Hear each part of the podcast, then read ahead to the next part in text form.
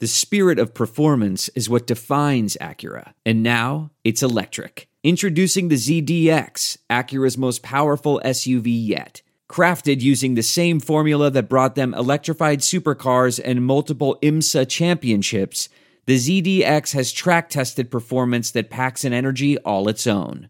Unlock the energy and order yours at Acura.com. It's a Big Ten November.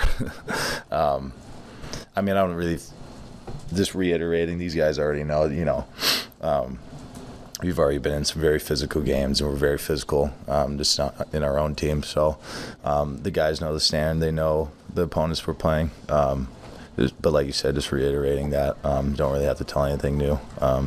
Just reiterating how tough this event is going to be and how physical we need to be.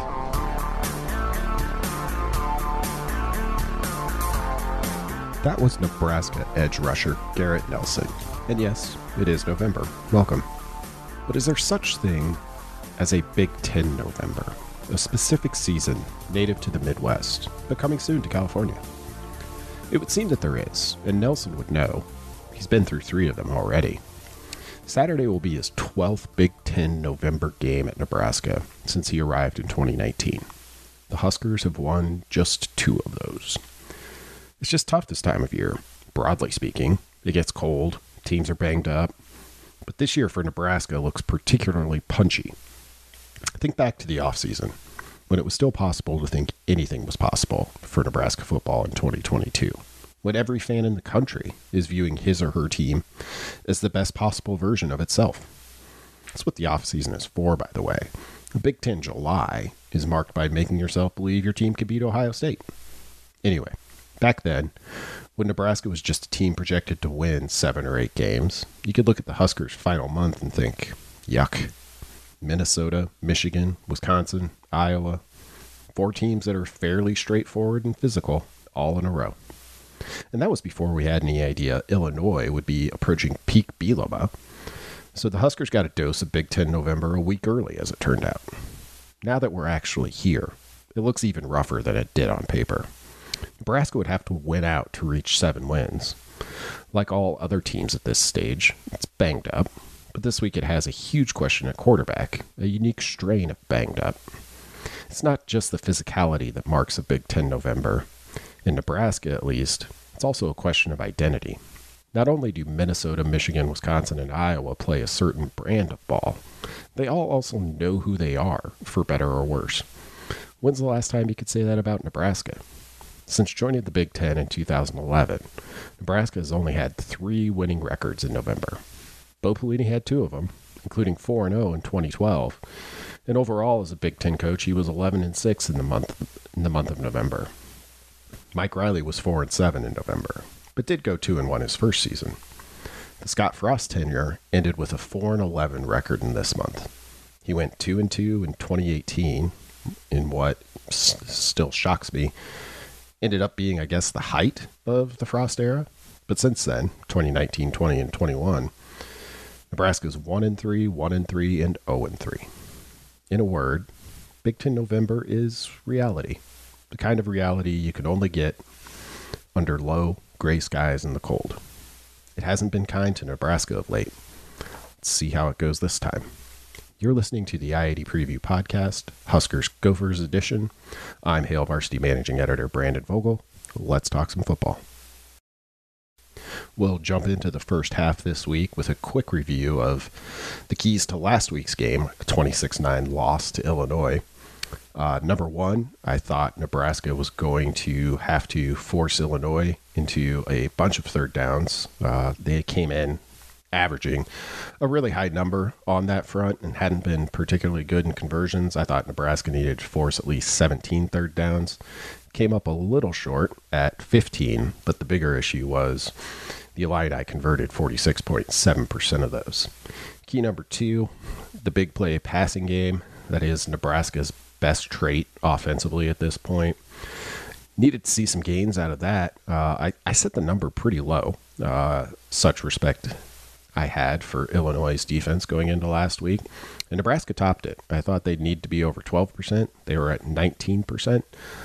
Problem was, all of that was with Casey Thompson at quarterback. when he went down, things entirely changed. Third key, Nebraska came up just a little bit short on this one. Illinois entered the game as one of the more fumble-prone teams in the country. I thought if Nebraska could get 2 fumble recoveries, it would have a shot to be in that game. Ended up with 1, and when it didn't convert that fumble early in the second half, it was pretty much game over from there. So that's the review of the game film. We'll move to this week's game with a look at the opening line. Circus Sports on Sunday afternoon opened this at Minnesota -11. That was before anyone knew the status of quarterback Casey Thompson, which we'll get to in a bit. It was up to -16 for the Gophers midweek. ESPN's SP+ power ratings ranked the Gophers 20th this week with a rating of 14.2. Nebraska's 68th with a rating of 1.8. So still viewed as basically 2 points better than the average college football team. But combine those numbers with a 2.5-point home field advantage, and you're looking at a line of Minnesota -9.9. ESPN's FPI is in a similar spot. It ranks Minnesota 19th with a rating of 10.9. Nebraska 74th, -1.9. Combines for a line at Memorial Stadium of Minnesota -10.3. And neither of those power ratings, of course, are factoring in the potential for a backup quarterback. They're just not built to do that. Also, both power ratings have Minnesota ranked ahead of Illinois this week. That's 7-1 Illinois, which I suppose is why some people hate power ratings. More on that in the second half of the show. But for now, we'll move to the key players portion. Start with Minnesota and probably start at the most obvious spot possible, but it is running back Muhammad Ibrahim. If he hits 100 yards on Saturday, it will be his 17th consecutive game doing so, which would make for the longest streak by an FBS player this century. He's currently tied at 16 straight games over 100 yards. Mickey Joseph called him a quote-unquote monster, which pretty much says it all. He's third nationally with 13 rushing touchdowns this season. And if you don't like monster, or if it's not evocative enough, Garrett Nelson called him a bowling ball. So there you go. Number 2 for Minnesota, cornerback Justin Wally. Freshman All-American last year, Wally hasn't missed a beat this year. He's got 2 interceptions so far, along with 2 pass breakups. He's the young guy in a secondary where the rest of the starters are 4th or 5th year players. It's a pretty tough and solid group again, which was the case last week with Illinois. Though, Nebraska did find some success when Casey Thompson was out there throwing the football. 3rd for the Gophers, tight end Brevin Spann Ford. He leads the team in targets, receptions, receiving yards, and touchdowns. He's helped Minnesota survive some injuries at wide receiver. Without him, this offense might be in a much different spot. Spann Ford's kind of their tough catch, tough yards guy. So when Nebraska does get to third downs, look for Spann Ford to get the ball thrown his way quite often. We'll flip it over to Nebraska now.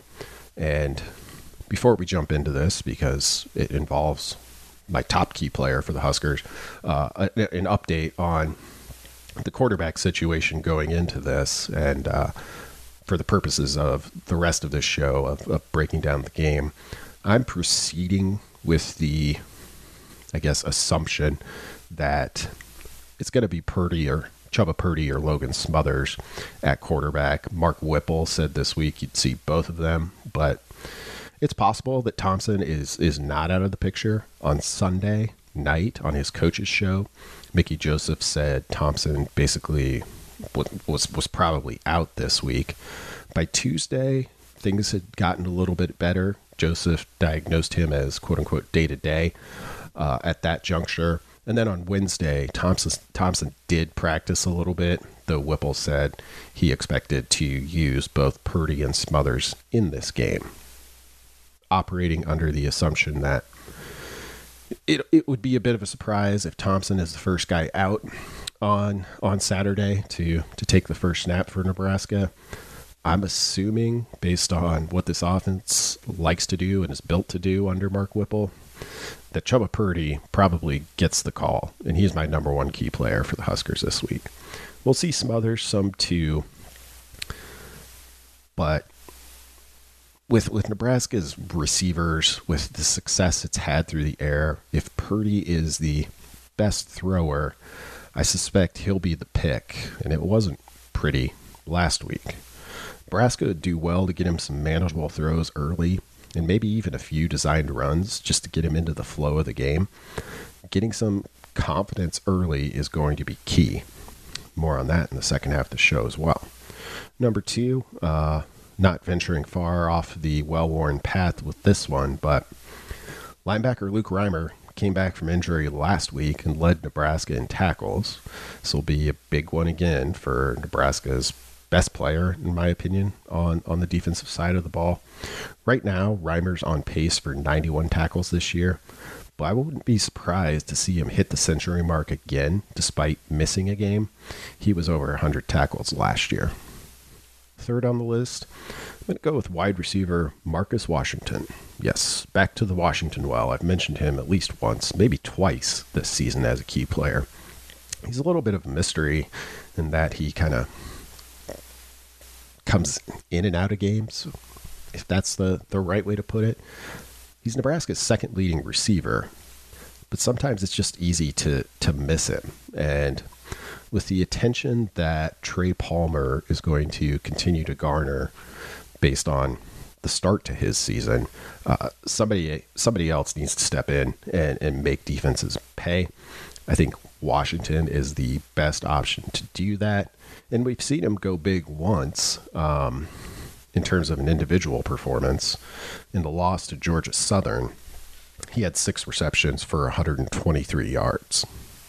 There are some things that are too good to keep a secret. Like how your Amex Platinum card helps you have the perfect trip. I'd like to check into the Centurion Lounge. Or how it seems like you always get those hard-to-snag tables. Ooh, yum. And how you get the most out of select can't-miss events.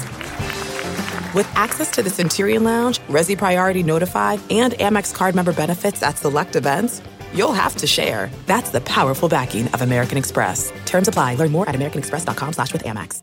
We're driven by the search for better. But when it comes to hiring, the best way to search for a candidate isn't to search at all. Don't search. Match. With Indeed. Leveraging over 140 million qualifications and preferences every day, Indeed's matching engine is constantly learning from your preferences. So the more you use Indeed, the better it gets. And listeners of this show will get a $75 sponsored job credit to get your jobs more visibility at Indeed.com/match. Just go to Indeed.com/match right now and support our show by saying you heard about Indeed on this podcast. Indeed.com/match. Terms and conditions apply. Need to hire? You need Indeed. That'll take us to halftime of this week's show. Here's meteorologist Rusty Dawkins providing the forecast for Saturday's 11 a.m. game. You can follow Rusty on Twitter at Rusty Dawkins and check hailvarsity.com throughout the week for updated forecasts. Hi there, everyone. Meteorologist Rusty Dawkins for Hail Varsity, and this is the IAD Preview Podcast forecast. And we got Minnesota coming to town. It's November. Feels like we should have a little snow in this forecast. I mean, it just seems right with Minnesota coming to town, right? No? Well, we do have a little bit of it in there. Here's a look at the forecast. By 6 a.m. for tailgaters out there Saturday morning, on the chilly side, temperatures right around the freezing mark, and there's a chance for some light precipitation. That could be in the form of a little light rain, maybe even mixing in with a few snowflakes. Doesn't look like a big deal right now, but the chance for some light snow is there very early Saturday morning. Not much of a wind. It'll be out of the northwest at 5 to 10 miles per hour for a good portion of the morning. By 8 a.m., we'll be seeing that mixed precipitation possibility still, a rain-snow mix possible. Temperatures warming up a little bit, around 33 degrees with that light northwest wind. And then by 10 a.m., I think we're warm enough for just light rain. Temperatures around 37, 38 degrees by 10 o'clock in the morning. So just some light rain and a light west wind. Then by game time, kickoff, 11 a.m., that light rain is still out there for a possibility. Otherwise, mostly cloudy skies and chilly. 40 degrees for the kickoff temperature with a light southwest wind at 5 to 15 miles per hour. We continue to slowly warm up as we head through the game. By halftime, light rain still a possibility. Temperatures, though, in the upper 40s with a southwest wind at 5 to 15 miles per hour. And by the end of the game, we're looking at partly to mostly cloudy skies. The rain should have come to an end by then, and if there is any rain out there during the morning hours, it would just be that light rain, and temperatures in the middle 50s by the end of the fourth quarter with a south wind picking up a little bit at 10 to 20 miles per hour. So that's the forecast for now. If there are any updates, if it looks like that snow becomes a bigger deal or less snow, anything like that, we'll have updates for you on all of our social media channels. For mine, it's Husker Weather. That's on Facebook and Twitter. Also, Rusty WX. That's on all the social media channels and all of the Hail Varsity channels and website. Go Big Red. We'll open the second half with asking the question of why this Minnesota team is ranked ahead of 7-1 Illinois in some of these power ratings. Looking over the Gophers' numbers, I sort of see it.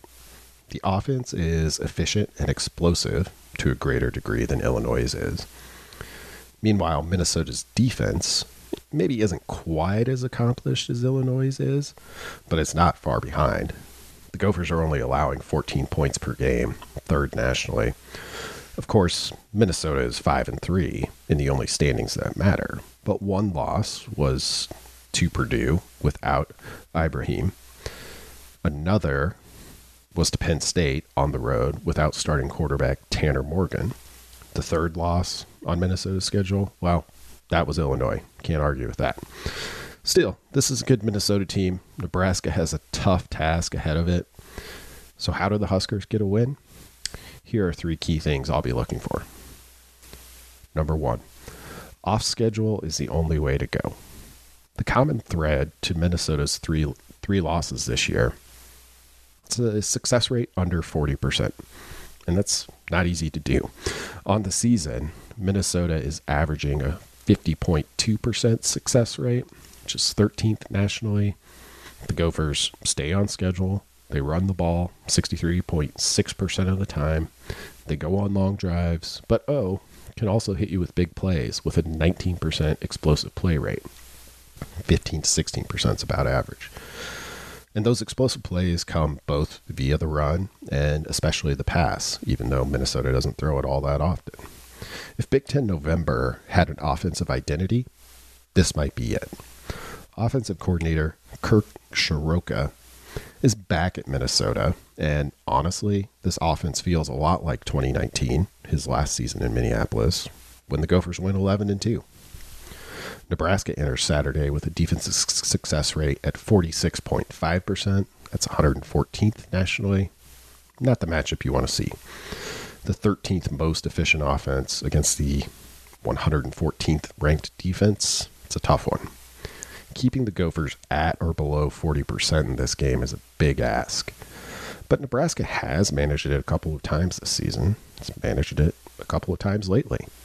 It held Illinois to 39.5% last week. Indiana and Rutgers were both under 40% as well. Both wins, of course. Though this Gopher offense is much better than all three of those. A success rate isn't a number anyone is tallying live during the game, unless you're strange like me. Another way to gauge this might be what's happening on first downs when Minnesota has the ball. The Gophers average 6.3 yards per play there. Nebraska's defense is allowing 5.4 per play.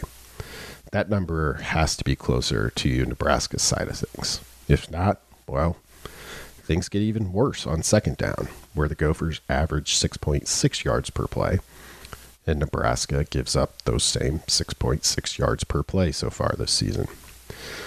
To hit the success rate needed, I think, for Nebraska here, you better see Minnesota in a lot of third downs, which would be hitting those numbers more often than not on first and second, of course.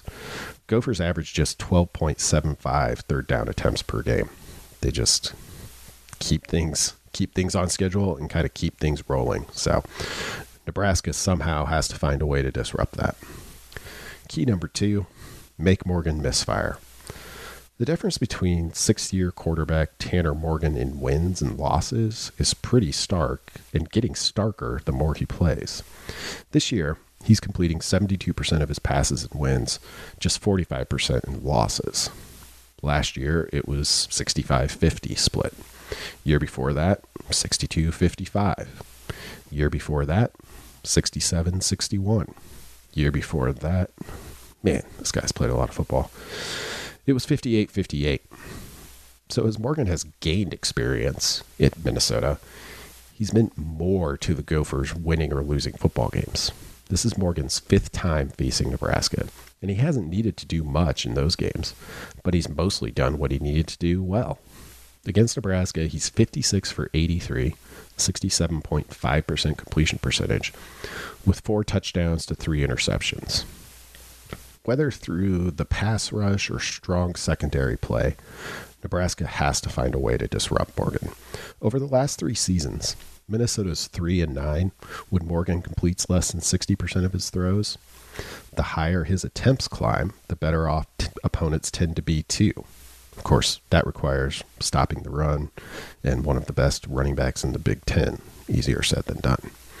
The recipe here for Nebraska would be to see Morgan attempt 25 or more passes with a completion rate lower than 60. Though there have been some games in the past where Minnesota doesn't attempt many throws at all, and it's still the completion percentage part of it that comes into play most often. So really focus on that. I'll be really focused on that 60% number for Morgan. Key number 3, ready to go out of the gates. What about Nebraska's offense? What about it? I'm plenty curious, too, after the unit barely topped 30 yards over 2.5 quarters of football after Casey Thompson went out last week. To that point, Nebraska was at nearly 220 yards, which isn't far off what Illinois is giving up per game this season. It was pretty much straight-up football to that point. Teams were trading punches, and Nebraska was in things. Then it all changed. Whether it's Purdy or Smothers that takes the bulk of the snaps this week, if it's not Thompson, of course, Nebraska needs to do something offensively to get them some early success. Joseph talked about Purdy's need for confidence as an inexperienced player. And while he's been in college for a while, he hasn't played a ton of footballs. It makes sense that that confidence isn't there right out of the gates. Can Nebraska help him? Or Smothers? Can Nebraska manufacture some confidence via its play calls? We've seen Whipple have some good stuff dialed up, and I think they're gonna need that right away on Saturday. Start to the game is going to be huge if the Huskers are going to have a shot. On the year, Minnesota has only allowed a score on 2 of its 8 opening defensive drives. Purdue did it, and Illinois did it.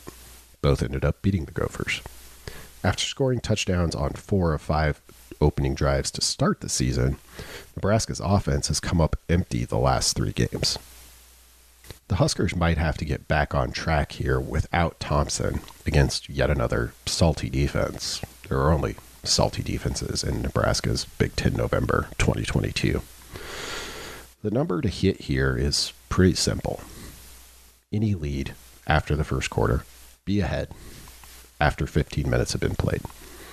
PJ Fleck is 40-26 at Minnesota. That's a .606 winning percentage. He's just 2-19 when trailing after the first quarter. That's not just happenstance. This Gopher team is second nationally in time of possession, 1 spot ahead of Illinois. The Illini were able to sit on the game last week, and Minnesota would love to do it too. The best way to avoid that? Get a lead, however that has to happen. And that's true if Thompson's able to go too. How it can happen remains an area of intrigue, given the question marks at quarterback, though. But so it goes this time of year. Welcome to November. That's the show this week. Thanks, as always, for listening. If you like the show, do your podcast chores, rate, review, tell a friend. If you want more content like this, subscribe to Hail Varsity. Listeners of the show can get a discount on an annual subscription, which includes 11 issues of the magazine and access to all of our content online.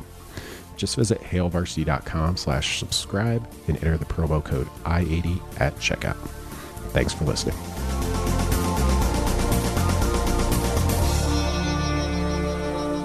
a Huda Media production.